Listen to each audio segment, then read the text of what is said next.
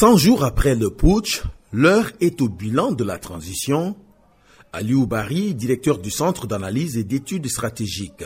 Après 3 mois, on est quand même dubitatif de voir qu'aujourd'hui, ce n'est pas les actions prioritaires du gouvernement. Personnellement, j'ai la nette impression que l'ensemble du gouvernement s'est inscrit dans une logique de durée pour poser des actes de développement au lieu de se soucier sur le retour à l'ordre constitutionnel qui est leur mission essentielle. Donc, il est temps que le CNRD mette en place un cadre de dialogue pour rappeler la société civile, les acteurs politiques, pour parler du retour à l'ordre constitutionnel. Négliger ces acteurs-là, je pense qu'ils risquent de recevoir un retour de bâton à partir du mois de mars. L'absence d'un cadre de dialogue, voilà ce que regrette la classe politique guinéenne, même si elle félicite les nouvelles autorités pour avoir mis en place la cour de répression des infractions économiques et pour bien d'autres.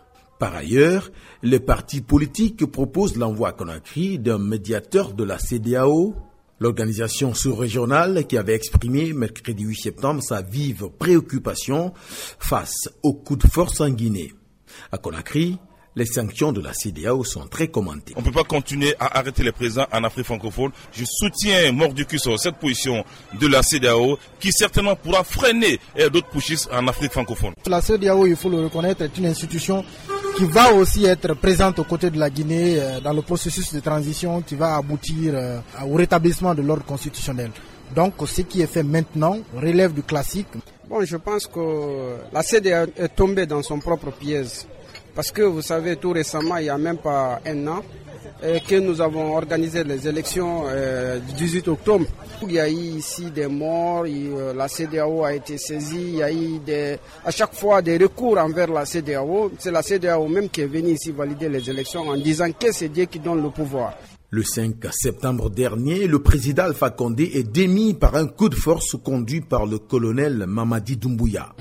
L'irrespect des principes démocratiques, la politisation à outrance de l'administration publique, la gabésie financière, la pauvreté et la corruption endémique ont amené l'armée guinéenne, à travers le Comité national du rassemblement et du développement, à prendre ses responsabilités vis-à-vis du peuple souverain de Guinée. La Constitution et les institutions sont dissoutes et quelques jours après, plusieurs prisonniers politiques sont libérés. Des actes forts pour assurer se multiplient. La charte de la transition est dévoilée 3 semaines après le coup d'État. La transition se déroule en Guinée dans un contexte de pandémie.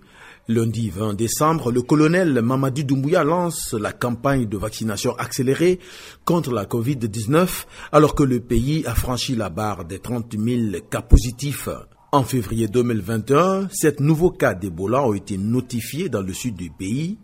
Au mois de juin, l'OMS déclare la fin de la résurgence de l'épidémie de la maladie à virus Ebola en Guinée. Zakaria Camara pour VOA Afrique, Conakry.